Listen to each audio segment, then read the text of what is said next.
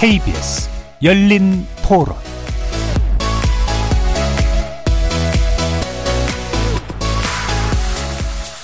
여러분 안녕하십니까? KBS 열린 토론 오늘부터 새롭게 진행을 맡은 한상권입니다.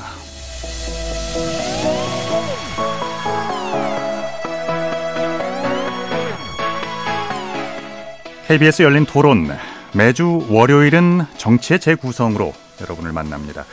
당 주류의 용퇴론을 두고 당내 갈등이 커지고 있는 국민의힘이 또 다른 혁신안이 나오면서 혼란을 예고하고 있습니다. 아직 2호, 3호 혁신안조차도 최고위의 의결을 받지 못한 상황인데 민감한 공천 룰을 건드리는 4호 혁신안이 발표된 겁니다. 당내 반발이 커지고 있는 인유한 혁신위의 운명 그리고 당내 혼란을 틈타서 신당설을 키우고 있는 이준석 전 대표의 행보 정치의 재구성 일부에서 만나보겠습니다. 2부는 역시 개파 갈등이 커지고 있는 민주당의 상황을 짚어봅니다. 지난 16일 비명계 의원 4인방을 주축으로 원칙과 상식이라는 모범, 아, 모임이 출범을 했습니다. 당내에서 이들의 행보를 바라보는 시선이 엇갈리고 있습니다. 게다가 오선의 중진 이상민 의원은요 국민의힘 입당 가능성까지 거론을 하고 있습니다. 별도의 행보에 나서고 있는 겁니다. 총선 준비 과정에서 불거진 민주당 내부의 갈등 상황, 정치의 재구성 2부에서 얘기를 나눠봅니다. KBS 열린 토론 지금부터 시작합니다. 살아 있습니다. 토론이 살아 있습니다. 살아있는 토론 KBS 열린 토론. 토론은 라디오가 진짜입니다. 진짜 토론. KBS 열린 토론.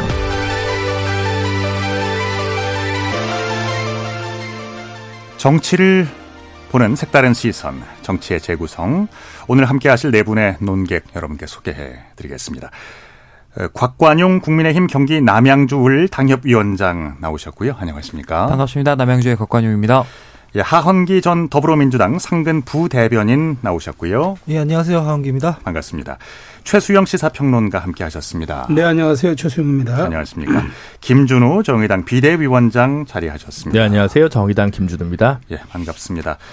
어, 저희 KBS 열린 토론 문자로 참여하실 분들은 샵 9730으로 의견 남기실 수 있습니다. 정보 이용료가 붙습니다. 단문은 50원, 장문은 100원의 이용료가 있고요. KBS 일라디오의 모든 프로그램 유튜브에서 함께 하실 수 있습니다.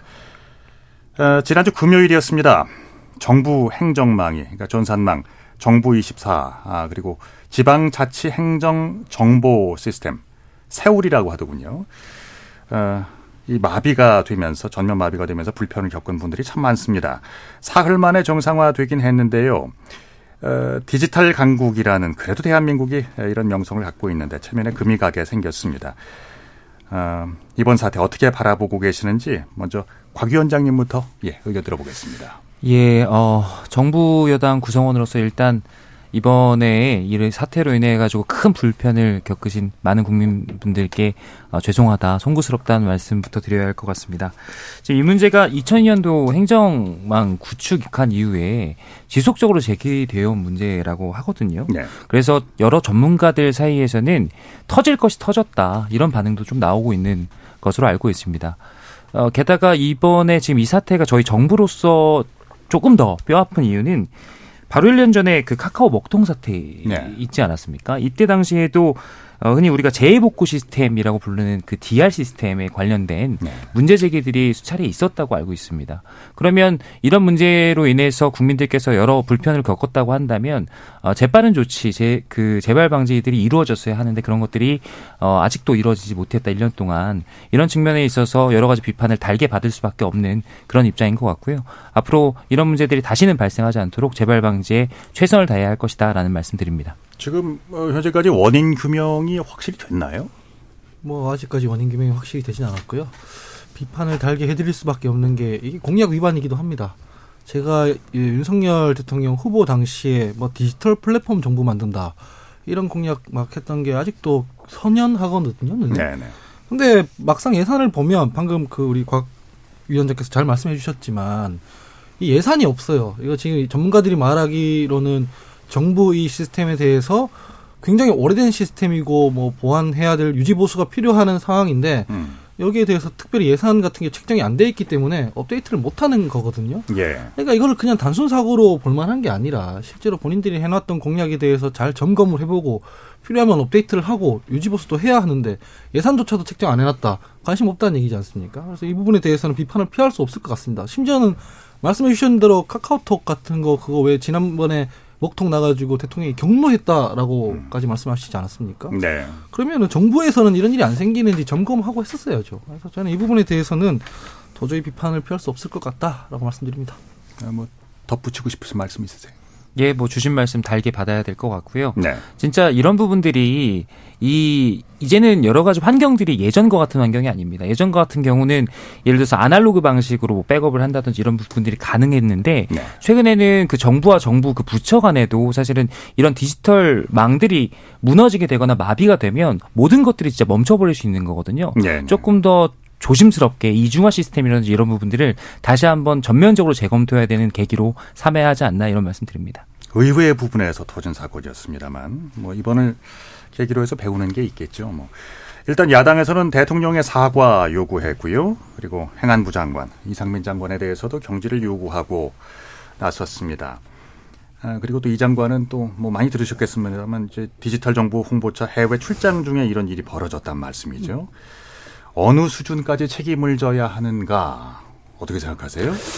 뭐 지금 야당의 공세는 지금 그 이상민 장관을 경질해야 한다 이렇게 지금 얘기까지 하고 있는데 네.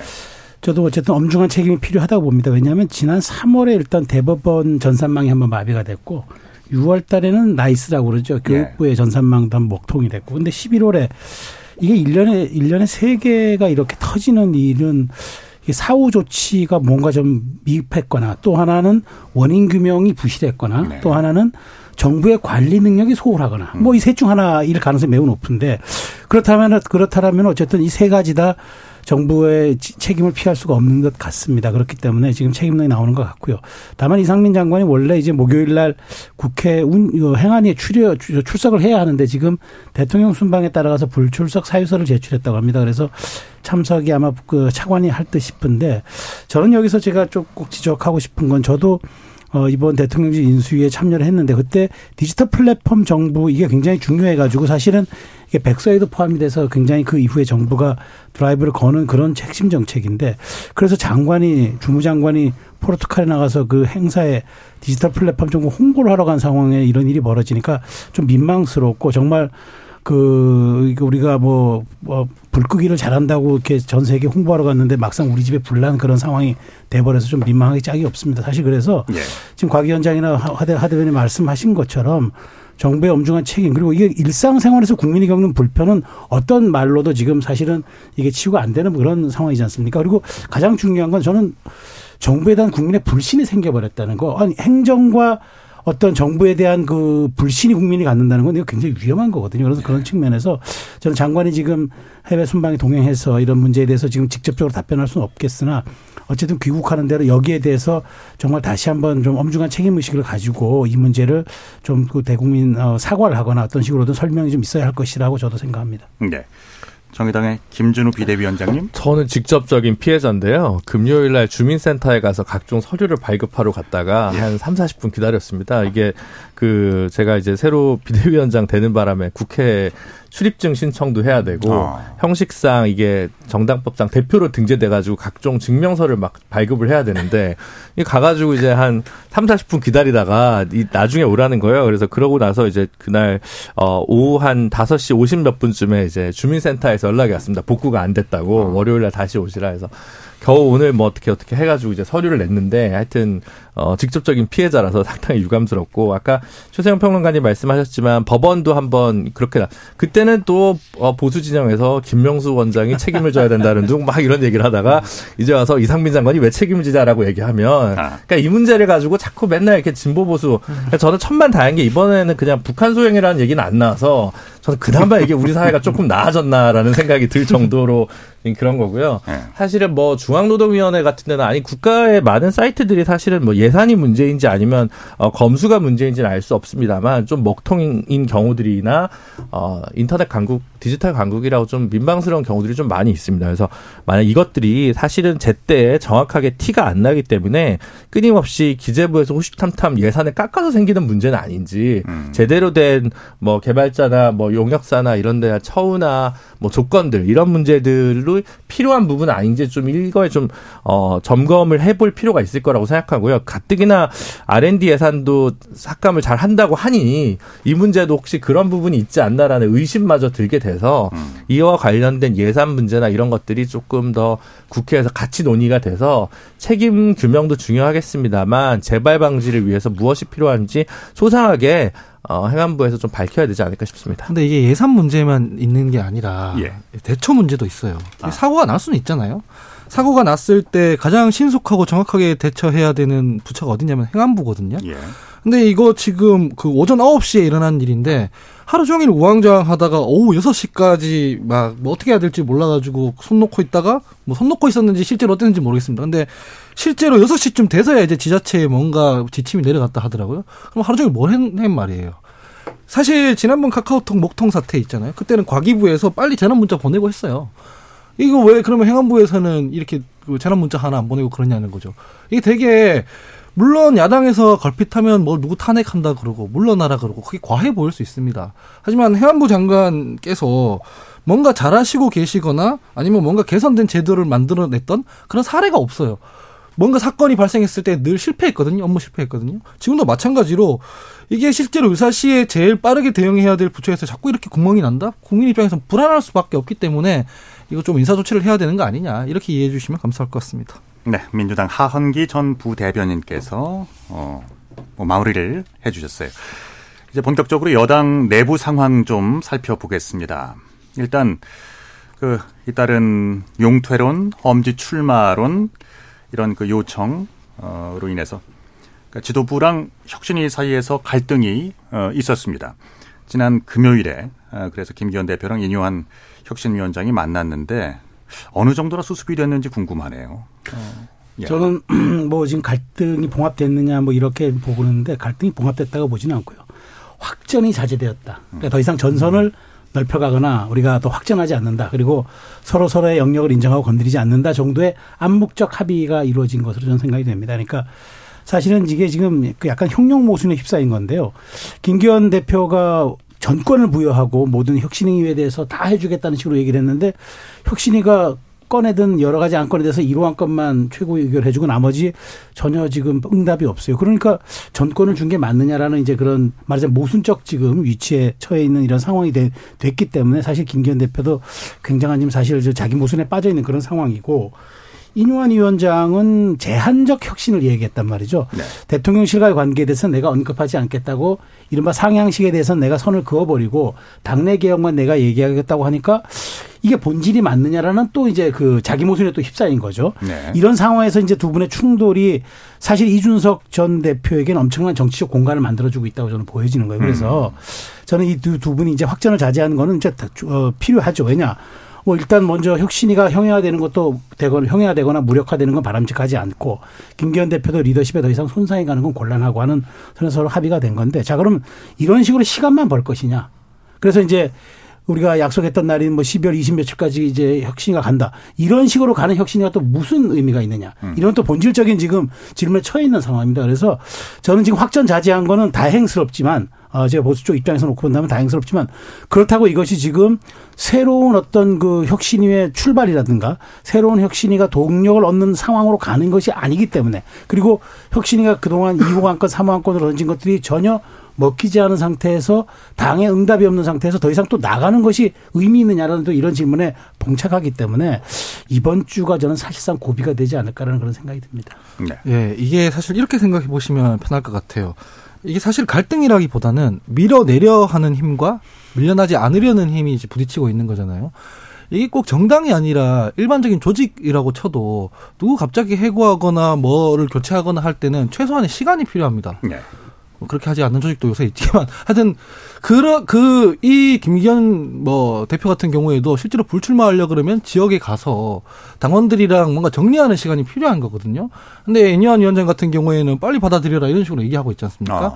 사실 어느 조직에서 이 바로 이 사람을 해고했을 때 그걸 그대로 순순히 받아들이겠습니까?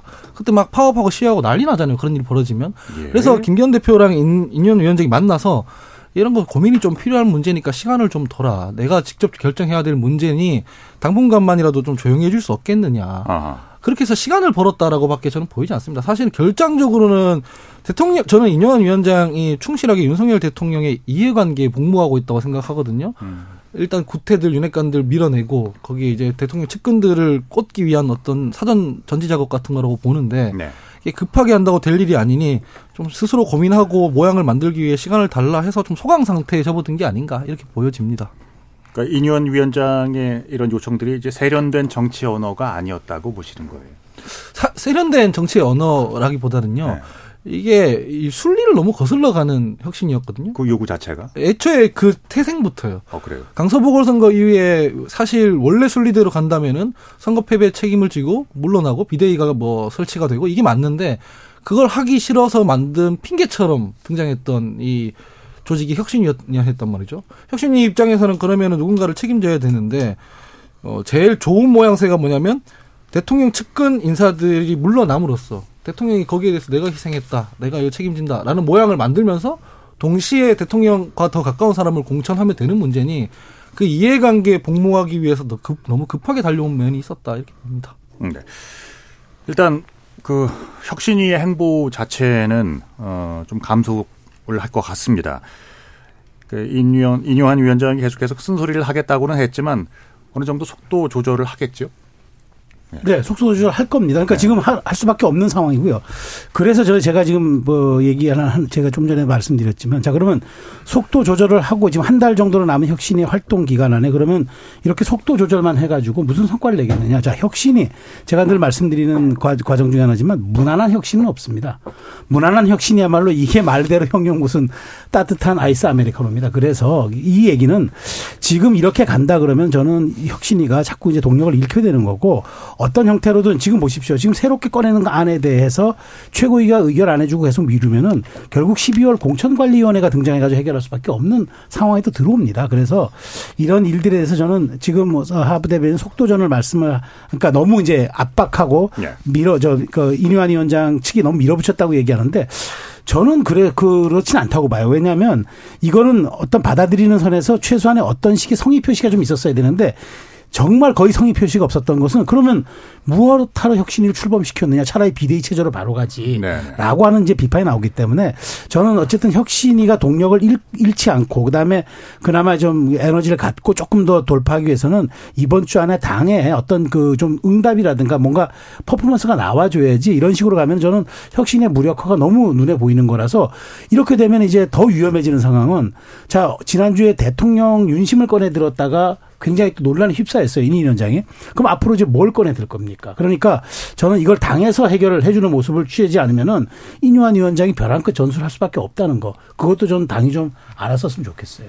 아까 그 어, 하부 대변인께서 말씀하신 그 내용 중에 일부는 제가 어, 그러니까 이제 중진이나 지도부에 대한 어, 험지 출마론이라든지 불출마 뭐 이런 요청들이 어떤 다른 그림을 염두에 둔 것이다라고 저는 그렇게 이해를 했거든요. 그 곽 위원장님은 어떻게 생각하세요?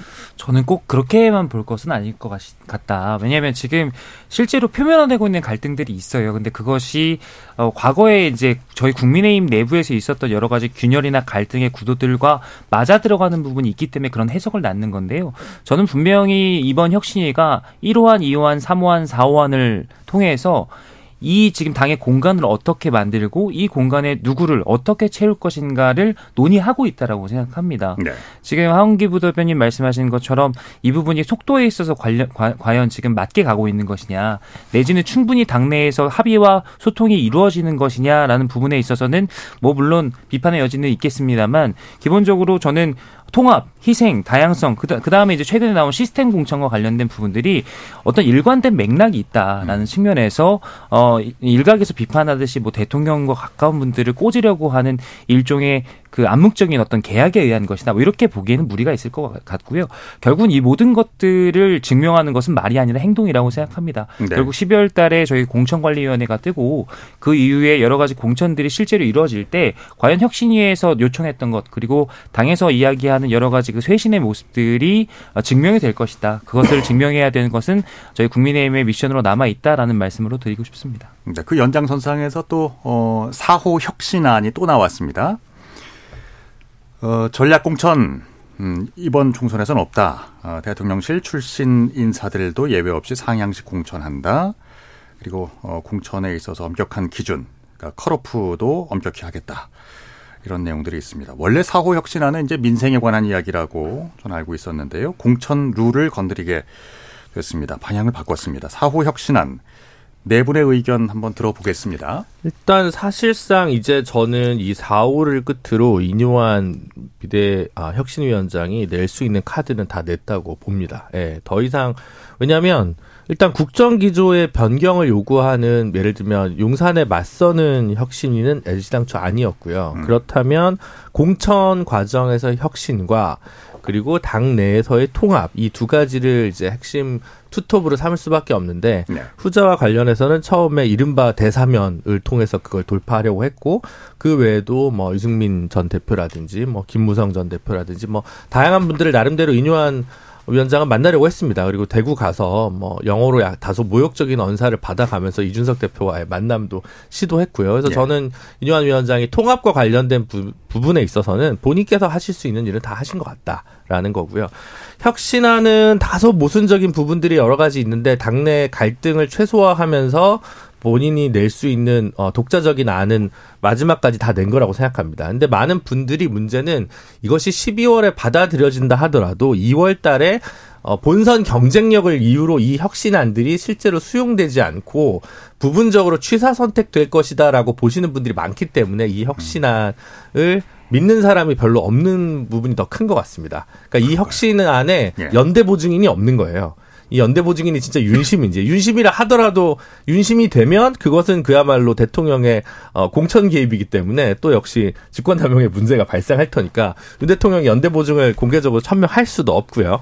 어, 그런 점에서 상당히 난감한 상황인 거고 그렇다면 김기현 대표가 어, 혁신안 중에 최소한 절반 정도를 받아주던가 아니면 이건 굉장히 긴 교착 상태로 갈 거라고 생각하거든요. 그래서 어, 이뇨한 위원장과 우리 김기현 대표가 만나서 뭐 40분 동안 회동은 했지만 큰 변화는 없을 것 같고 이런 교착 상태라고 하면 결국은 어 보수 정당 전체 입장에서 봤을 때는 이준석 신당의 파고가 계속 넓어지고 커지고 있는 상황에서 어 그 김기현 체제 플러스 인유한 혁신이란 이 투톱 체제는 시효 만료를 향해 가고 있고 오히려 새로운 비대위 체제로 넘어갈 수밖에 없게 된 거 아니냐. 김기현 대표가 이 혁신안을 다 받던가 아니면 비대위 체제로 넘어가는 제3의 힘이 개입을 하던가 둘 중에 하나로 어 다음 주까지 뭔가 변화가 국민의 힘이 있지 않을까 보여집니다. 사후 혁신안 나름대로 전 처음에는 일감으로는 좋더라고요. 네. 어, 특히 보수 정당에서는 이게 뭐 시스템 공천이라는 게 없어가지고 권력자들이나 공천권자들한테 좀 지나치게 머리를 숙여야 되는 그런 분위기가 있었기 때문에 뭐 당정 일체론이니 뭐 윤심 공천이니 이런 말들이 나왔던 거거든요. 근데 이제 경선으로 붙인다고 하니까 저는 개인적으로 좀 신선했어요. 근데 인유한 혁신위 원장께서 내는 혁신안들을 보면 이게 현실 정치의 작동과 좀 맞아떨어지지 않는 거친 부분들이 있습니다. 가령 3호의 어떤 불출마 관련해서도 보면요. 네. 중진 중에서는 불출마해야 되는 분, 있고 역할 하는 분도 있습니다. 예. 근데 그런 게이트키퍼 역할을 당에서 해야 되기 때문에 사실상 불출마를 뭐 중진들은 다 해야 된다고 종용하는 게 아니라 당에서 컷오프를 해야 되는 거죠. 뭐 그렇죠. 뭐 역할 못하는 네. 사람들은 네. 그런 게 이제 현실 정치의 작동인 것이고 이거 전략 공천도 마찬가지인데 당에서 전략 공천 해야 되는 경우가 있어요. 정확하게 말하면 단수 공천을 꼭 해야 되는 경우가 있습니다. 음. 컷오프를 시키고 뭐 영입대원 신선한 인재들 같은 경우에는 어쩔 수 없이 그렇게 줘야 돼요. 왜냐하면 상향식 공천이라고 하면은 되게 공정해 보이고 그럴듯해 보이지만 사실 현역들 다 살려주는 겁니다. 상향식 공천에서 현역들을 이길 수 있는 원외 정치인은 거의 없어요. 왜냐면은 그 지역에서 뭐 국회의원 사선 뭐뭐 뭐 4년이든 8년이든 하는 동안 충분히 당원들을 모아뒀고 음. 이미 거의 하나하나의 지역 활동이 사전 선거 운동에 버금가는 어떤 그 역할을 하고 있는 거거든요, 현역들은. 근데 그런 사람들을 어떻게 갑자기 도전하는 원외 인사들이 경선으로 이길 수 있겠습니까? 그런 경우에는 소수자라든가 뭐 장애인이라든가 이런 분들 다 배려하기 위해서라도 그런 건 공간을 좀 넓혀 놓아야 이게 당 지도부의 그 역할이 생길 수 있는데 음. 너무 그런 부분들을 고려 안 하고 이상적으로 접근해서 너무 거칠게 하고 있다라고 보여집니다. 공감하세요? 어느 정도 그런 측면이 있다라고 생각합니다. 이게 혁신위에서 어떤 안이 나올 때마다 이게 워낙에 관심도가 높다 보니까 네. 마치 이게 뭐 당에서 모든 방향들이 결정된 것처럼 여겨지는 게 요즘에 이제 많이 보이는데 이거는 예. 우리 혁신위가 어쨌든 간에 잘 가고 있다라는 방증이기도 하지만 조금 갈라서 볼 필요가 있다. 왜냐하면 혁신위에서 내놓는 여러 가지 메시지들은 일종의 큰 방향에 대한 수사, 정치적 수사라고 봐주시는 게 좀 필요할 것 같아요. 왜냐하면 기본적으로 이런 메시지나 방향에 대해서 당내에 이것들을 구현하기 위한 여러 다른 기구들이 있고 이런 부분들이 같이 시너지를 일으키면서 가는 것이거든요.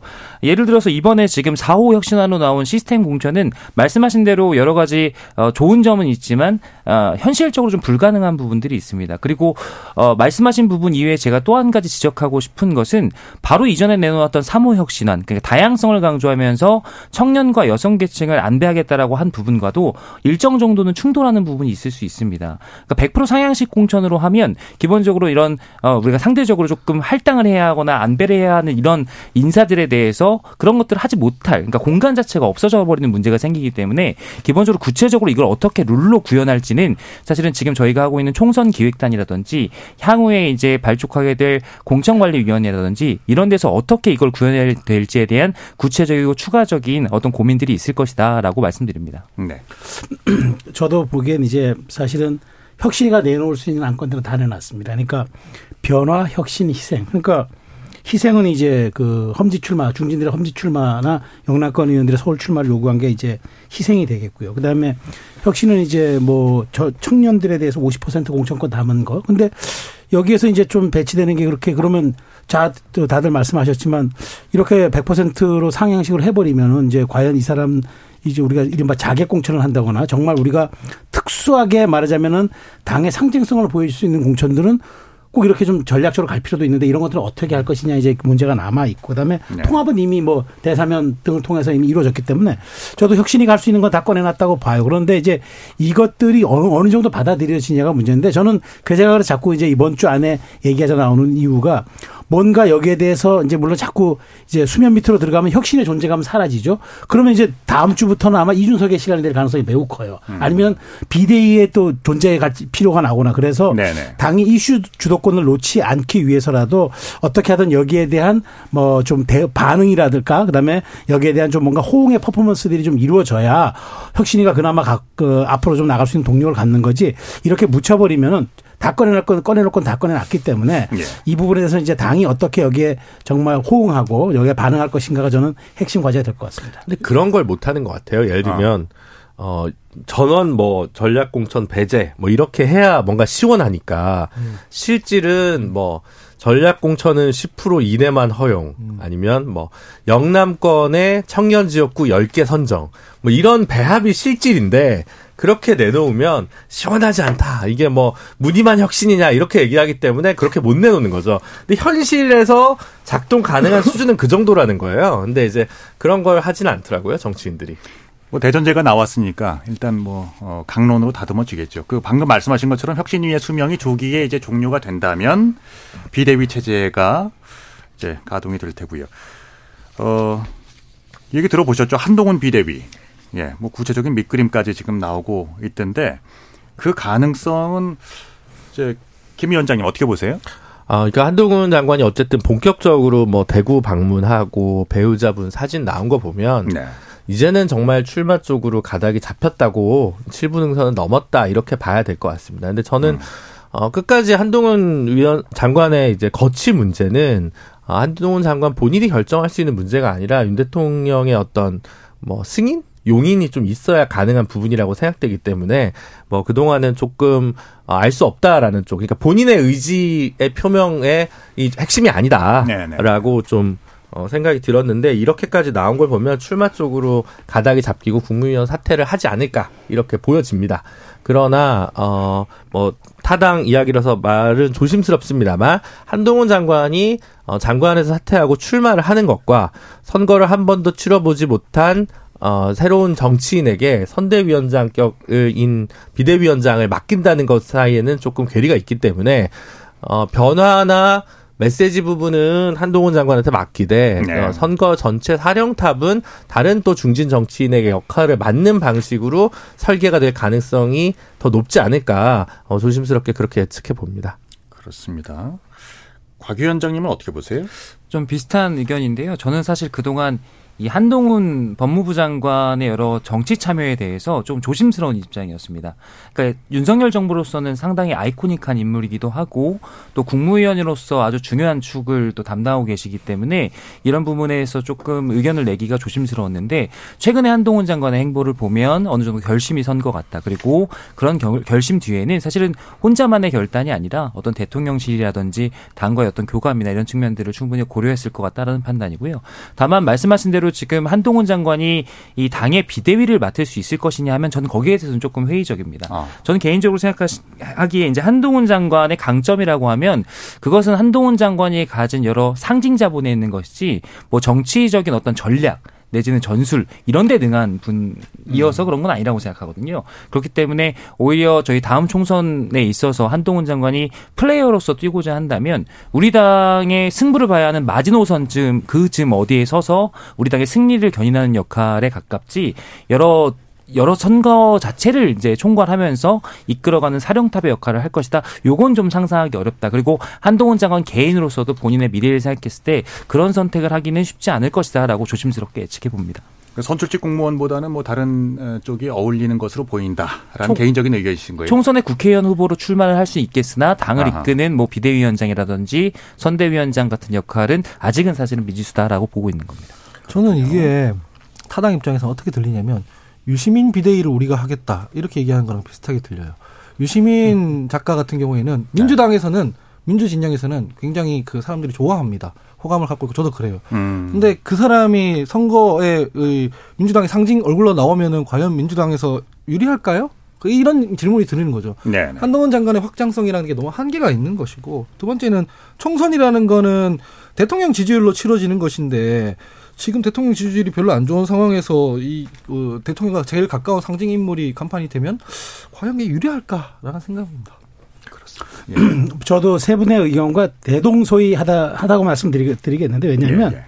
한동훈 장관의 여러 가지 그러니까 저, 저는 전제 조건을 하나 말씀드릴게요. 그러니까 이뇨한 혁신이가 상당히 성과를 내서 당에서 더 이상 뭐 그러니까 다 받아들여서 당이 뭐 고도의 혁신을 했다고 국민이 동의하면은 비대위로 가지 않겠죠. 네. 그거는 이제 김기현 체제로 갈 가능성이 좀 높다고 봐요. 그리고 바로 총선 전국으로 들어갑니다. 선 선대위원장 예, 체제로 가겠죠. 근데 이뇨한 혁신이하고 김기현 비대위가 국민에게 별다른 성과와 감동을 주지 못했다고 할 경우엔 비대위로 갈 수밖에 없어요. 어쨌든 예. 또 하나의 단계를 거쳐서 선대위 체제로 가겠죠. 자, 이제 이런 전제 조건이 하나가 있고 그러면 한동훈이란 그, 그 법무장관은 과연 어떤 선택을 할 것이냐. 저는 뭐 사실 출- 사실상의 출마 선언을 대구에서 했다고 봐요, 저도. 아. 그래서 이제 이분이 가진 것은 이제 굉장한 이제 어, 팬덤이라든가 그다음에 보수 진영의 아이돌 스타 같은 그런 어떤 말하자면은 인기 그리고 이제 보수 진영에 소구되는 듯한 굉장한 언행이라든가 뭐 이런 것들은 굉장히 장점일 거예요. 그런데 비대위원장을 맡는다는 건 또 다른 그 얘기입니다. 왜냐하면 비대위원장은 갈등 조정 능력도 있어야 되고요. 이슈 관리 능력도 있어야 되고 돌파력도 있어야 되고 치고 빠질 줄도 알아야 돼요. 네. 그러니까 이게 사실은 이걸 종합해 버리면은 이게 정치 신인이 할 수 있는 게 아니에요. 아무리 인기가 좋고 아무리 아이돌 스타 같은 급의 인기가 있고 팬덤이 형, 팬덤층이 형성돼 있다 하더라도 비대위원장은 단순하게 인기만으로 할 수 없는 사안이기 때문에 네. 일단 이뇨한 혁신이가 어떤 평가를 받느냐에 따라서 비대위 출범 여부가 결정되겠고 비대위 출범이 만일 하게 된다 그러면은 저는 어 굉장한 좀 그 경륜과 그 다음에 상징성을 가진 분으로 어 좀 검토가 될것 같, 될 되고 그 다음에 한동훈 장관은 아마 그 총선의 아이콘 내지는 어떤 지역의 상징성을 가진 그런 선두마 형태, 선도마 형태로 네. 아마 쓰임새를 찾지 않을까 그렇게 저는 전망합니다. 아, 근데 저는 아무런 능력이 없는데 어떻게 비대위원장 하고 있을까요? 네, 굉장히.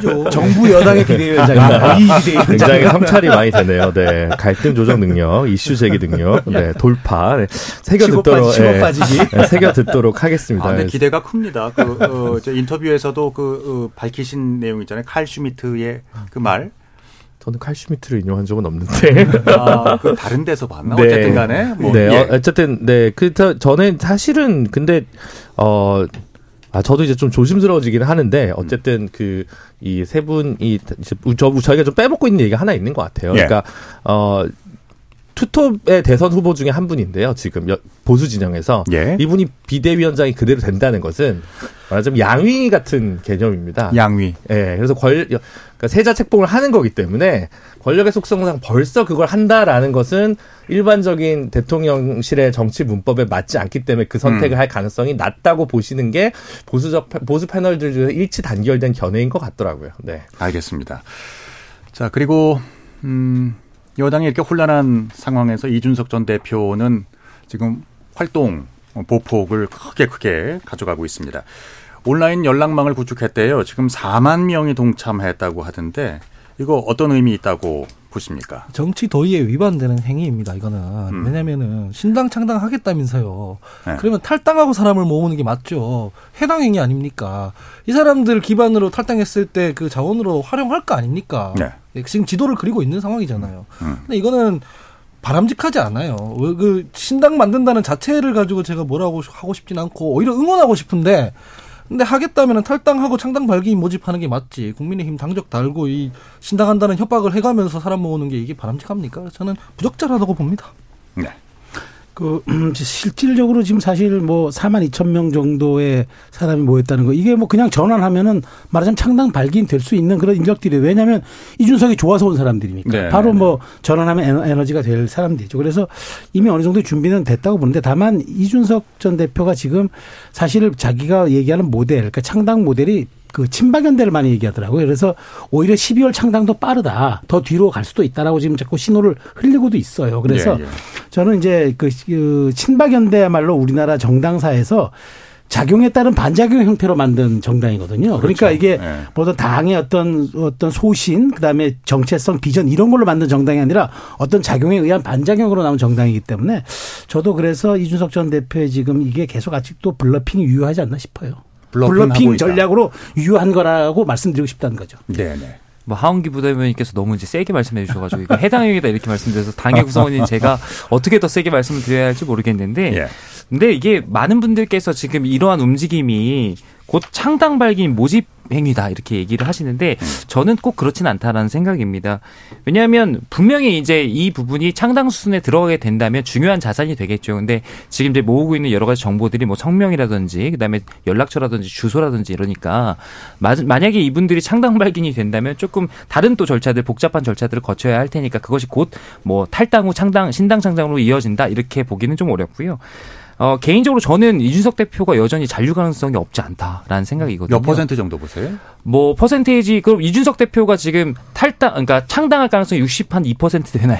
그러니까 그한 역으로 하면 한 38% 정도 아, 될 하루에 텐데. 1%씩 올라가나요? 예, 근데 저는 정치 영역에서는 1%의 가능성만 있어도 사실 내일 무슨 일이 있, 을지 모른다. 그리고 네. 이준석 대표라는 사람이 지금 그런 예측 불가능성의 측면에서 대한민국 정치의 정점에 있는 사람입니다. 그래서 저는 어떤 일이 일어날지 모른다라는 생각인데 만약에 그렇다 그래도 어쨌든 당내에서 계속해서 혁신 투쟁이나 어떤 투쟁을 이어, 이어 나가야 되는 입장에서는 그런 것에 있어서 일종의 동력으로 삼을 수 있는 아, 그런 행동이라고 보고요. 저는 네. 여러 가지 여지를 두면서 여러 가지 가능성을 두면서 지금 이런 행동들을 보이고 있지 않나라고 조심스럽게 생각합니다. 저는 예. 이 자리에서 예. 3년 한 9개월 전에 이 곽 위원장님 자리에 이준석 대표가 앉아 있을 때 아.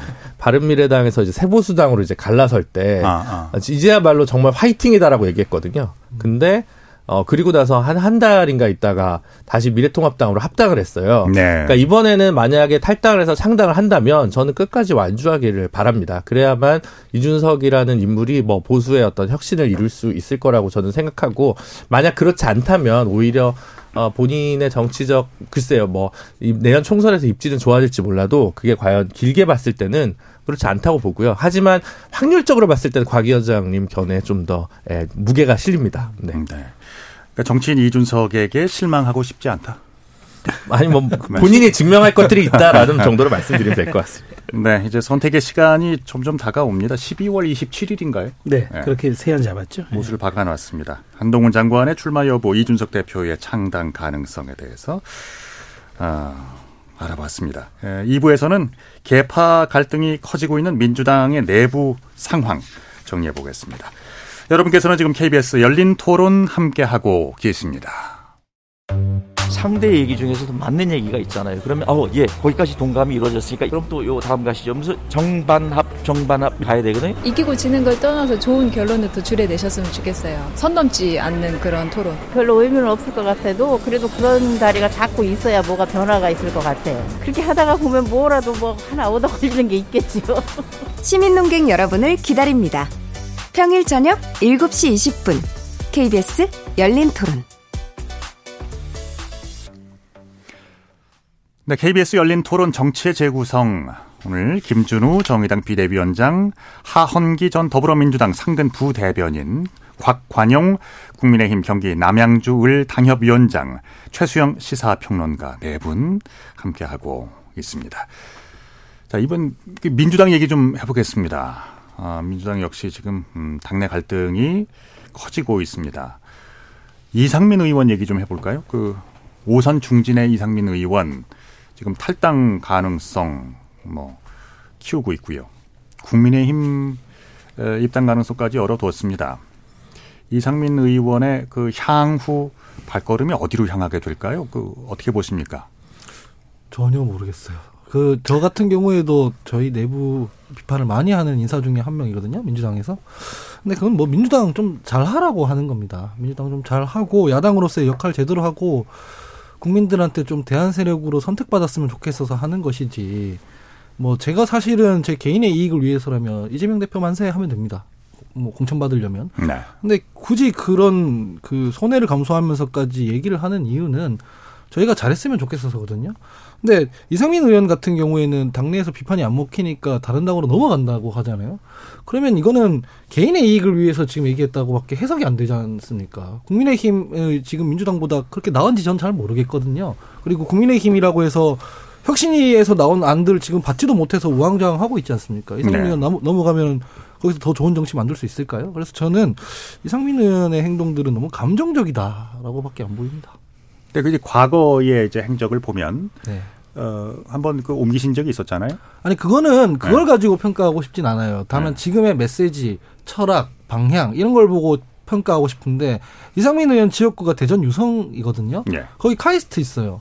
근데 지금 국민의힘이나 정권 정부에서 하는 거 보면은 R&D 예산 깎고 막 이러고 있잖아요. 그럼 그게 그러면은 본인 철학과 지역구의 이해관계에 맞아가지고 국민의힘까지 열어두고 있느냐라고 물었을 때 예. 뭐라고 대답할 거냐는 얘기죠. 그래서 저는 너무 저 오선 중진인데 그래도 민주당에서 좀 가볍게 지금 움직이시는 거 아닌가라는 생각입니다. 국민의힘과의 어떤 어 공유할 수 있는 가치관이 있나요? 뭐 기본적으로 이상민 의원 같은 경우는 뭐 종편에도 좀 적극적으로 출연하시는 편이고 민주당 내에서는 좀 비주류 비주류가 여러 가지가 있잖아요. 예를 들면 주류에 비해서 좀 더 개혁적인 비주류가 있을 수 있고 뭐 그냥 그 개파가 좀 달라서 비주류일 수도 있는데 그러기보다는 노선적으로는 조금 더 보수적인 당내에서는 그런 스탠스라고 보는 건 맞는 것 같죠. 근데 지금 사실은 결국은 그렇습니다. 지금 아마 뭐 허태정 전 시장이나 하여튼 그런 분들이랑 내부 경선 같은 걸 치룰 텐데 당내 경선에서 혹은 공천에 있어서 좀 자신이 없는 부분이 있다 보니까 이게 어쨌든 본선 어 뭐랄까요 티켓을 따기 위해서 뭐 이- 그게 뭐 탈당이 되든 그러니까 무소속 출마가 됐든 뭐 다른 당으로 이적이 됐든까지 고려를 좀 해보고 싶은 거 아닌가 본인으로서는 사실은 비주류기 때문에 육선 고지를 하더라도 의장이 쉽진 않은데 사실 육선 정도 되면 이제 국회의장 노릴만 한 거잖아요. 그러니까 네, 네. 본인으로서도 이걸 좀 놓치고 싶지는 않을 것 같고 그런 면에서 어 뭐랄까 공천 때문에 생기는 문제라고 이거를 개인적 문제지 이거를 노선적인 문제라고 보기에는 좀 어려울 것 같아서 그렇기 때문에 오히려 예측이 어려운 것 같습니다. 개인적인 문제. 그러니까 대선 주자면 차라리 또 다른 방식인데 대선 주자도 아니시고 이걸 개파적인 그룹이 어떤 노선 투쟁을 하는 것도 아니기 때문에 이런 거는 사실은 예측의 영역을 좀 벗어난다고 볼 수 있을 것 같습니다. 저는 그 일단 이분이 조금 있다가 이제 국민의힘 혁신위에서 강연을 한다고 그러더라고요. 네네. 예, 그래서 이제 상- 상당 부분 사람들이 여기에 대해서 이제 이게 신호 아니냐 그리고 또 이제 그 지금 인재영위를 맡고 있고 있는 이제 그저 시대전환의 시대전환 출신이죠 조정은 의원이 이분이 온다면 버선발로 나가서 맞이하겠다. 근데 한번 저는 잘 생각해 보면 말이죠. 이분이 들어와서 당선되면 지금 김저 김, 김주리 변호사 제가 의견에 동의하는 거는 육선이 됩니다. 국민의힘의 육선이면 몇 명 될까요? 그럼 의장 바로 후보군에 들어가는데 누가 과연 이거를 어, 정말 흔쾌하게 그다음에 정말 우리가 개혁당으로 가기 위해서 이상민 의원을 받아들여야 한다고 누가 동의해 줄까요? 그리고 민주당 입장에서는 육선 의원 배출하는 것보다 안 배출하는 게 오히려 전략적으로도 유리하다라고 판단할 수도 있지 않겠습니까? 아. 그래서 저는 이분이 지금 굉장히 좀 약간 딜레마에 빠져 있는 상황 같은데 다만 저도 이분이 말하자면 민주당의 고언을 하거나 지금 민주당의 개혁을 개혁을 얘기하는 거 이재명 일극 체제로 가는 거 바람직하지 않다고 얘기하는 건 굉장히 순수성도 있다고 보고 또 맞는 방향이라고 보지만 그럼에도 불구하고 이분 의 갖고 있는 정치적인 그런 선수라든가 그런 위상을 생각해 보면 양쪽 다 지금 말하자면 참 뜨거운 감자로 좀 지금 약간 인식되고 있지 않은가라는 그런 생각이 들어서 어쨌든 12월 달 안에는 이분의 행보가 결론이 날 것 같다는 생각은 듭니다. 네. 국민의힘에서는 뭐 대체로 어떤 분위기입니까? 뭐 국민의힘에서 이상민 의원이 만약에 국민의힘으로 넘어오게 된다면 쌍수 들고 환영한다 뭐 이런 이야기들 하시는 분들이 계신데 전 사실은 아직은 이제 그렇게까지 이야기할 단계는 아니고 네. 여러 가지 당행 당내에서도 말씀하신 대로 이해관계들이 있지 않겠습니까? 그래서 아직은 좀 지켜봐야 된다라는 건데 저는 이상민 의원께서 오선 중진 의원인데 너무 좀 가볍게 행동하는 것이 아니냐 뭐 이런 비판들도 물론 있, 을수 있겠습니다만 전 실제로 상처를 진짜 많이 받으신 것 같아요. 음. 왜냐하면 어, 너무, 그러니까 당내 강성 지지층으로부터 정말 수모에 가까운 이런 욕설이나 이런 것들을 받아오면서 예. 진짜로 내가 이 당에서 존중받는 사람인가라는 회의를 가지고 있다. 이제 그런 측면에서 이제 더 이상 당과는 함께 할 수 없다라는 메시지들을 지속적으로 내고 있다라고 보고요. 그래서 앞서 그 원칙과 상식이라는 이름으로 먼저 기자회견 하신 네 분은 당내에서 어쨌든가 투쟁을 이- 이어나가시겠다는 거거든요. 근데 그것과는 달리 나는 당 밖에서도 뭐든지 할 수 있어 라는 메시지를 계속 내고 계신 걸로 보고 있고요. 그래서 어, 저는 그럼에도 불구하고 이제 국민의힘에 입당할 수도 있다라는 부분에 대해서는 좀 유보적인데요. 저는 제가 봤을 때 이상민 장관이 꼭 그러니까 이승민 의원께서 국민의힘으로 가겠다라는 것이 아니라 앞으로 모든 가능성이 넓혀 있, 올, 어, 열려 있다. 그러니까 본인의 운신의 폭을 최대한 넓히고자 하는 메시지 정도로 지금 봐야 하지 않을까라고 생각하고 있습니다. 네. 여러분들의 댓글 올라오고 있는데요. 어, 이상민 의원은 빨리 민주당을 떠나야 합니다. 그래야 민주당에 도움이 됩니다. 뭐 이런 내용도 있고요. 아, 이- 이상민 의원 같은 바른 말 하는 사람이 없고요. 할 말 하는 정치인이라고 봅니다. 다양한 의견들을 보내주고 계십니다. 여하튼 우리가 어, 뭐 애둘러서 이제 에, 예측을 앞서가는 것보다는 어, 이분의 이제 선택지에 따라서 달라질 어떤 환경들에 대해서 아, 잠시 후에 또 얘기를 해 보면 좋을 것 같고요. 그 비명계 4인방 있잖아요. 그 원칙과 상식. 이제 네 분의 의원 김종민, 윤영찬, 이원욱 그리고 조웅천 의원에 대해서도 당 안팎에서는 뭐 아시다시피 어, 다른 한켠에서는 굉장한 이제 어, 질타를 받고 있기도 하고 또 어, 쓴소리 제대로 하고 있다 이런 의견들도 어, 많아요. 비명계 4인방의 그 원칙과 상식 당내에서는 파급력이 어떨 거라고 보세요? 어제죠 일요일에 이 원칙과 상식이 국회에서 뭐 간담회를 열었는데 네. 거기에 뭐 저, 저한테도 참석해달라고 해가지고 가서 몇 마디를 하고 왔더니 기사가 엄청 많이 나와서 저도 좀 많이 이 비판을 받았습니다. 아, 에, 뭐 근데 저는 그렇게 생각을 해요. 당 내에서 얘기 이 시선이 엇갈린다는 것 자체가 예. 엇갈릴 수 있죠. 엇갈릴 수 있는데 제가 그 참석하는 할 때 다른 사람들 어, 의사를 좀 물어봤더니만 겁난다고 하더라고요. 예, 예. 제가 당내에서 간담회나 기자회견 굉장히 많이 합니다. 그 개파 불문하고. 근데 어제 참석할 때는 전화 와서 용기가 대단하다는 둥 너무 위험한 거 아니냐는 둥 그러더라고요. 음, 간담회 참석하는데 같이 당하는 사람들끼리 대화하는데 거기 용기씩이나 필요하다라고 보는 시선 자체가 비정상적인 것이고 네. 이 내부는 개파가 아니라 정파입니다. 정파. 뭐, 뭐냐면 개파라는 건 사람 중심으로 모이는 거거든요. 뭐 정세균계, 이재명계, 뭐 네, 네. 문재인계 이렇게 모이는 건데 조홍천 의원 같은 경우에는 개파가 없어요. 문재인 정권 때도 친문 아니었거든요. 그냥 이 어떤 정치적 견해와 노선을 두고 모여 있기 때문에 구심점도 없고 보수도 없고 그냥 정치적 결사체 같은 게라서 정당 내에 정파가 있는 건 되게 건강한 일이라고 저는 생각을 예. 합니다. 예. 의견이 다르더라도. 그래서 여기에 대해서 이 개파 갈등적인 차원에서 파급력이 얼마나 셀 거냐 안 셀 거냐라기보다는 이 사람들이 무슨 말을 하고 이 사람들의 의견이 당이나 뭐 사회에서 어떻게 수용이 되는지를 우리가 논의하는 게 더 바람직하지 않을까라고 생각합니다. 저는 조금 다른데요. 네네. 이분들도 저는 정파는 아니라고 보기 때문에 네. 사실 개파가 다 다르잖아요. 이원욱 의원 같은 경우는 이제 정세균계에서도 약간 좀 오른쪽을 담당하고 있는 예, 느낌을 풍기시던 분이었고 윤영찬 의원은 이제 이낙연 전 총리랑 좀 가까우신 분이고 김종민 의원 같은 경우 이제 친노 친문 쪽의 계열로 좀 되신 분이고 이제 조용천 의원은 이제 홀로 계시는 분인데 근 데 이분들이 이제 지금 나오는 목소리는 뭐 정파에 준하도록 당의 운영과 관련돼서 어, 이야기를 좀 하는 부분은 어, 동일한 것 같습니다. 동일한 네네. 것 같은데 제가 이제 정파라고 아니라고 하는 건 이것만을 이유로 네 분이 예를 들어 탈당해서 새로 당을 만들 수 있느냐라고 하기에는 네 분이 걸어온 길이 좀 많이 다르다라고 네. 하는 의미에서의 정파에 좀 미달하는 거 아니냐라는 생각이거든요. 그러니까 이건 반 반명에 가깝거나 뭐 이렇게 포섭될 수 있는 개념이지. 그래서 당의 민주적 운영과 다양성 보장을 위해 한 목소리를 내고 있는 거지. 하나의 당으로 따로 이탈해 가지고 집단 움직임을 할 것까지는 아니지 않냐라는 의미에서 조금 어 약간 약간 이 평소에 다른 것들과 좀 결이 다르다라는 연합군인데요. 이건 약간의 이따가 여쭤볼 내용이 좀 있어요. 네. 네. 어쨌든 그런 네. 부분들이 있어서 네 하지만 뭐 어쨌든 어떤 당이든 특히 이제 뭐 저희 정의당처럼 작은 당도 네 개 다섯 개 의견 그룹 나뉘어서 이런저런 얘기를 하는데 이렇게 큰 당에서 뭐 이런 어 뭐 작은 소수 의견을 내는 그룹 하나 나왔다고 해서 너무 호들갑 떨 일은 아니지 않을까 이런 생각은 듭니다. 네.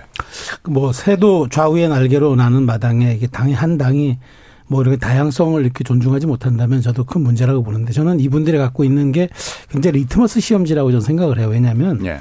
이재명 대표의 이제 일극 체제로 지금 당이 가고 있는 상황에서 이런 분들에게 이제 공천의 불이익이 간다. 무- 물론 이제 뭐 계량화된 뭐 어떤 지표에 따라서 불이익이 주- 주어질 수도 있지만 네. 이를테면 누구나 동의하지 못하는 사무총장 직권하에서 어떤 뭐 경선이 이루어져가지고 이분들이 공천을 못 받았다.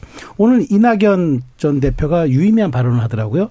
만일 전우들 내가 나보고 응원을 좀 응원가를 불러달라고 하는데 내가 전우들의 시체 위에서 내가 응원, 응원가를 부를 수는 없지 않느냐. 네. 그러니까 지원 유세를 나와 나와 나와 달라고 당에서 요청을 한다면은 내 나와 같은 이- 일종의 비명에 있는 사람들이 전부 다 이렇게 다 배제된다면? 어, 좀 배제된다면 네. 내가 거기에서 찬조 유세를 할 수 없다라는 얘기를 우회적으로 표현하는 거예요. 어떤 암시 같은 게 있는 거죠. 그렇죠. 그렇기 네. 때문에 저는 이런 여러 가지 상황이 복잡해 있는 그 지금 민주당의 지형이라서 예. 저는 이분들의 이제 말하자면 수용과 공천 여부가 저는 앞으로 향후 민주당의 아, 정말 그 운명을 가를 수도 있다고 봐서 제가 리트머스 시험지라고 표현한 겁니다. 알겠습니다. 그리고 그 김진우 어, 김준우 위원장님께는 네.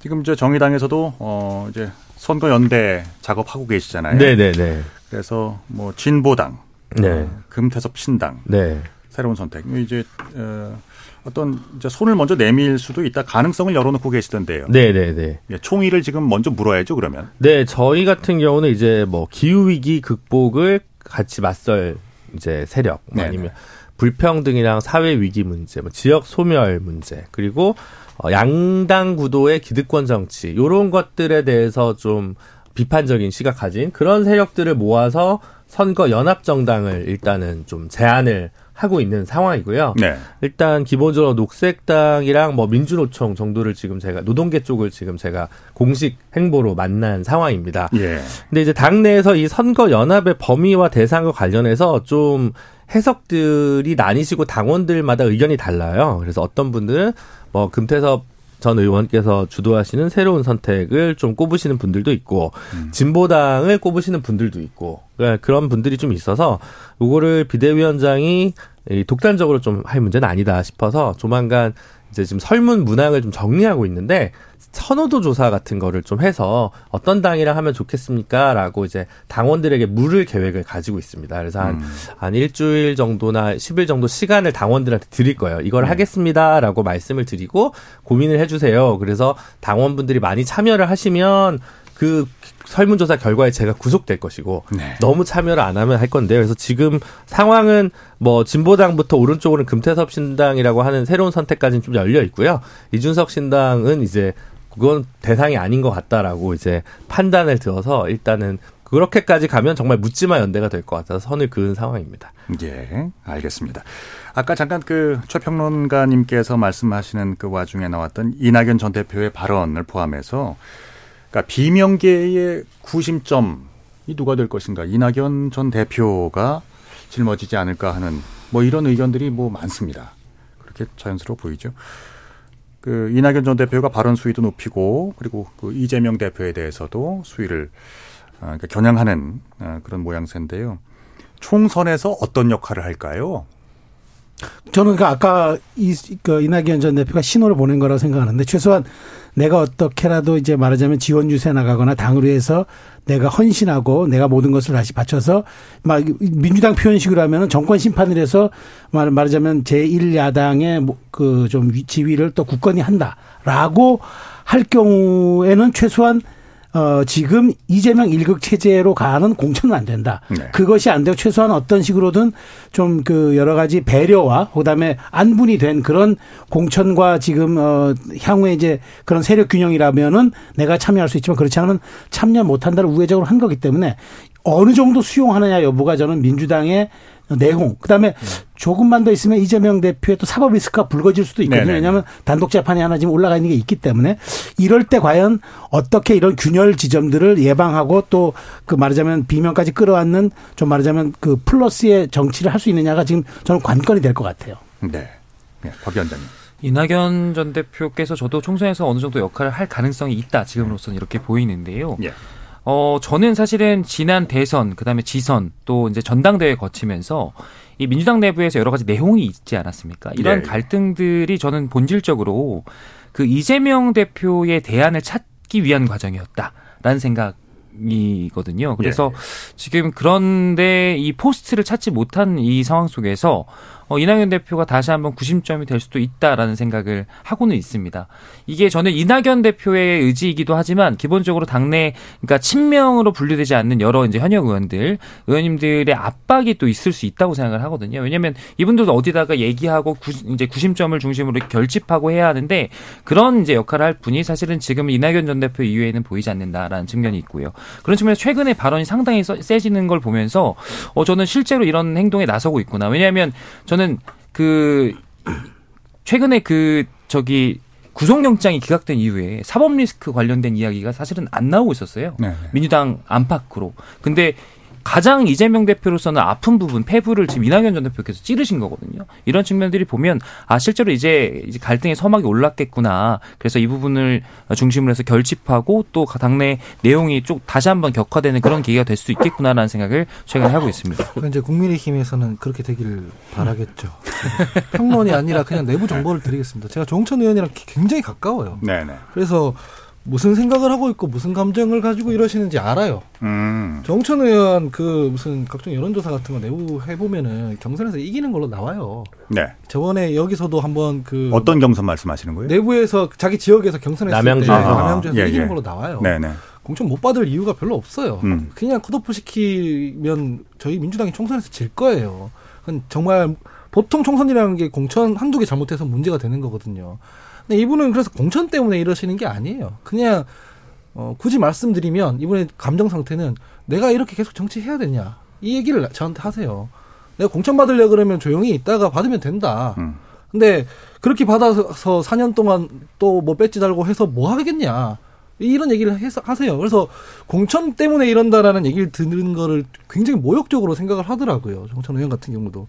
그래서 거기에 연장선에서 말씀드리면 지난 대선은 문재인 정부가 심판받고 정권 교체 당한 것이고 후보로서는 이재명 후보와 윤석열 후보 둘 중에 국민들이 윤석열 후보를 선택한 그런 선거였습니다. 그러니까 친명 비명 뭐 누구 문제가 아니라 친문들로서는 왜 국민에게 심판받은지를 생각해 봐야 되는 것이고 친명들은 왜 자기들이 국민들한테 선택 못 받았는지를 생각해 봐야 되는 거거든요. 네. 이낙연 초- 전 총리 같은 경우에도 그 과제가 남아 있는 겁니다. 본인이 왜 선택받지 못했는지 심판받지 못했는지에 대한 반성문이나 오답 노트를 제가 본 적이 없거든요. 네. 그 상황에서 어떤 뭐 혁신 그룹에 대해서 구심점이 된다? 그럼 공천 때문이면 그럴 수 있죠. 근데 이분들은 전혀 그럴 생각이 없기 때문에 저는 뭐 원칙과 상식 여기에 대한 구심점은 글쎄 어렵지 않을까. 그렇게 하려고 들면 깨지지 않을까 이렇게 생각이 듭니다. 당이 깨질 수도 있다고 보시는 아니요, 거예요? 요뭐 혁신 그룹이냐 하는 네. 사람들이 깨질 거예요 아마. 아. 그렇게 움직이는 사람들이 아니라서. 주어를 제가 잠깐 착각했네요. 네, 죄송합니다. 자, 그렇군요. 그, 또 비명계에서는 어, 이재명 대표의 험지 출마에 대해서 요구를 하고 있습니다. 어, 뭐 지도부에서는 일정 정도 이제 선을 그었고 있고. 자, 이 어, 이재명 대표의 험지 출마 뭐 자체의 가능성과는 별개로 어떤 이런 사실, 그러니까 이- 이런 그 명제가 어떤 쇄신의 신호탄이 될 수도 있을까요? 저는 그 거꾸로 지금 어 크든 작든 그다음에 좋든 나쁘든 음.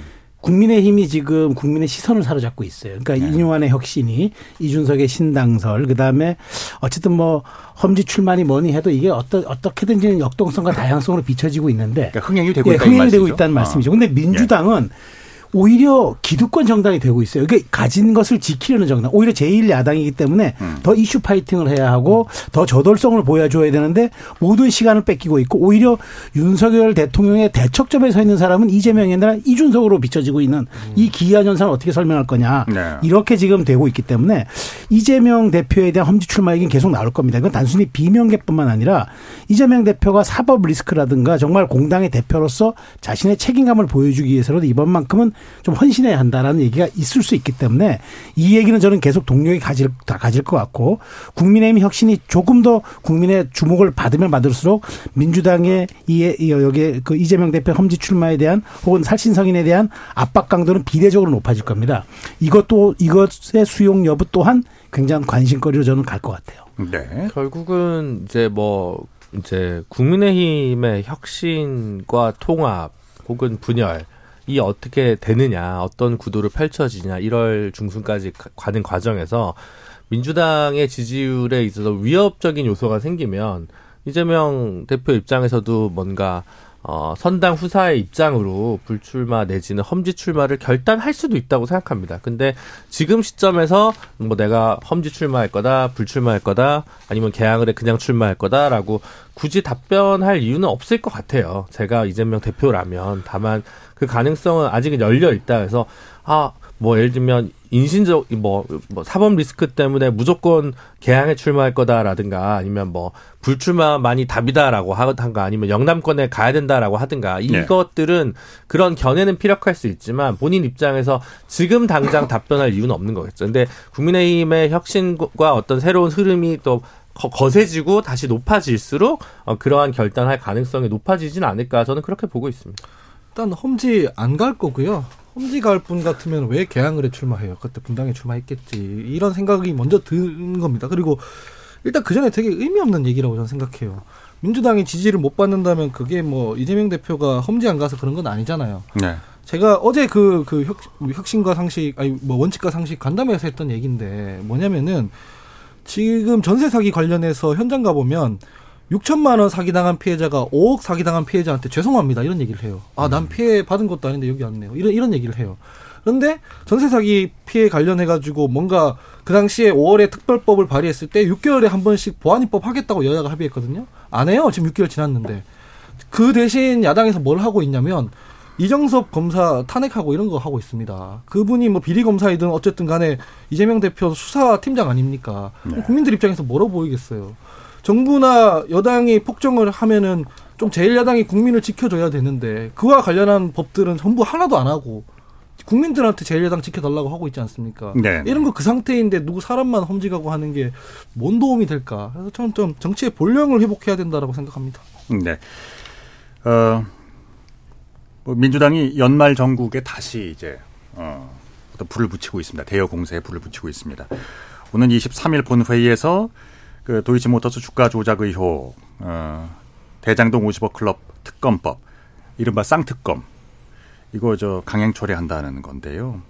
이거 어떻게 평가하고 계세요? 저 어, 곽 위원장님 말씀 좀 들어볼게요. 예. 뭐 민주당에서 정권 초, 초반부터 일관되게 고수해온 전략이라서 크게 놀랍지는 않습니다. 그러니까 지금 다 의회 국회 내에서 다수의석을 활용해서 기본적으로 정부를 여러 가지로 압박하겠다라는 정도로 읽히고요.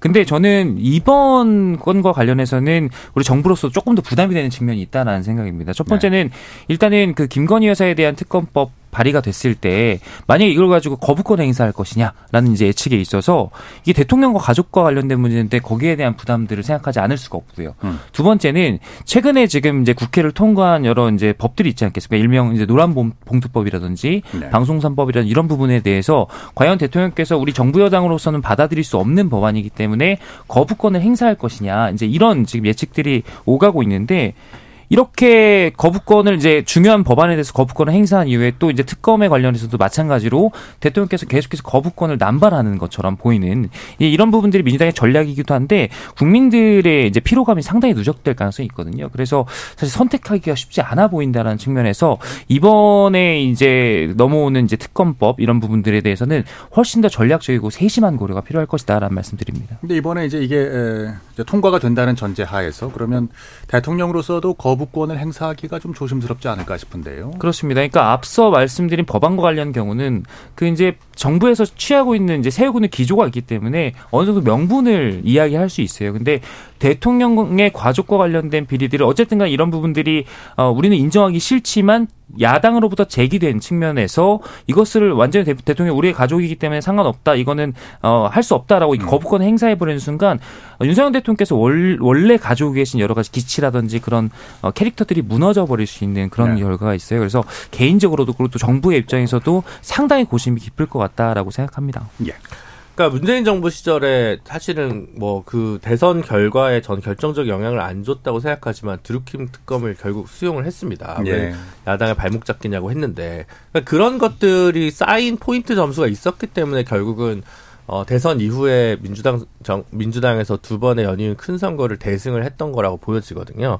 그러니까 음, 뭐 방송법, 노조법 이념이 다르고 노선이 달라서 거부권을 행사한다고 만약 가정한다면 그 다음에 대장동과 김건희 특검법까지 다 거절해? 라고 얘기한 순간 제가 볼 때는 선거에서도 영향도 굉장히 클 거라고 생각하고 아마 이제 같은 당이어서 곽 위원장님이 조심스럽게 세심한 접근이 필요할 거라고 얘기를 했는데 아마 제가 선회하기로는 네 개 다 거부권을 행사하는 것은 정무적으로도 바람직하지 않다라는 얘기가 내부에서 나오지 않는가 싶습니다. 네. 뭐 저도 이거는 어, 사실 민주당이 무리하게 밀어붙였다라고 하더라도 일단 법이 통과가 된 것이고 거기에 대한 제2요구권은 그러니까 이른바 거부권을 대통령 행사하느냐 여부는 이건 또 다른 문제이기 때문에 자 이거를 그러면 50억 클럽 특검법은 받고 김건희 여사 대장 어, 김건희 여사 건은 또 안 받는다. 이러면 더 우습고. 근데 두 개 다 받는다. 그러니까 저는 이제 이게 이게 이제 굉장한 이제 그 결국에는 이제 그 말하자면 정부적 판단을 통해서 이제 선별적으로 할 것이냐 뭐 어떻게 하면은 이것이 이제 뭐 원내 지도부가 좀 상의를 하겠죠. 그래서 저는 이 문제가 이게 휘발성이 바로 이어져서 총선으로 가기 때문에 옮겨붙기 때문에 이 문제에 대한 세심한 이슈 관리를 할 수밖에 없는 상황이고 이 부분에 대해서는 아마 고심이 좀더 깊어할 것 같다는 생각이 듭니다. 네, 짧게 듣겠습니다. 분석적 예. 입장에서는 제가 그렇게 말씀드렸는데 당 입장에서 저희는 노란봉투법, 노조법이랑 방송법 거부권을 대통령 행사 안 하는 거에 총력을 좀 기울일 입장입니다. 예. 아니 그 이런 말씀을 드리고 싶어요. 거부권 행사하고 싶으면 대안을 좀 내라. 음. 그왜 방통위 같은 경우에도 박문진 이사 뭐 부당해고 관련 문제로 법원에서 가처분 받았잖아요. 네. 사람 자르고 이런 거 하지 말고 제대로 된 법안을 대안으로 내라. 이런 게 첫 번째고 노조법 관련해서도 노동 개혁 한다고 했으니까 대안을 내고 거부권 행사하시라라는 거고 김건희 여사 특검법 쌍특검 같은 경우에는 거부하면 원래 자기의 상징이었던 공정과 상식 이런 게 다 해체되겠죠. 그런 부분 때문에 부담을 가지고 있는 거 아닌가 싶습니다. 그러니까 총선에 있어서의 어떤 영향도 뭐 우리가 어, 전혀 무시할 수가 없는 아주 중요한 이슈 아니겠습니까? 예, 당연히 그렇겠고요. 예. 예. 알겠습니다. 그 그리고 또 여기에 뭐 더해서 어, 덧붙이고 싶은 말씀 있으세요? 아니, 괜찮습니다. 예. 오늘 KBS 열린 토론 어, 국민의힘의 그 혁신한 갈등 그리고 이전 대표의 신당 창당과 관련된 전망들 함께 해봤고요. 또 민주당 당내 험지 출마 내홍도 역시 짚어보았습니다. 에, KBS 열린 토론 정치의 재구성 아, 이것으로 오늘 순서는 모두 마무리해야 되겠습니다. 지금까지 최수영 시사평론가, 아, 곽관용 국민의힘 경기 남양주울 당협위원장, 하헌기 전 더불어민주당 상근 부대변인, 김준우 정의당 비대위원장 네 분의 다양한 이야기 오늘 감사했습니다. 감사합니다. 감사합니다.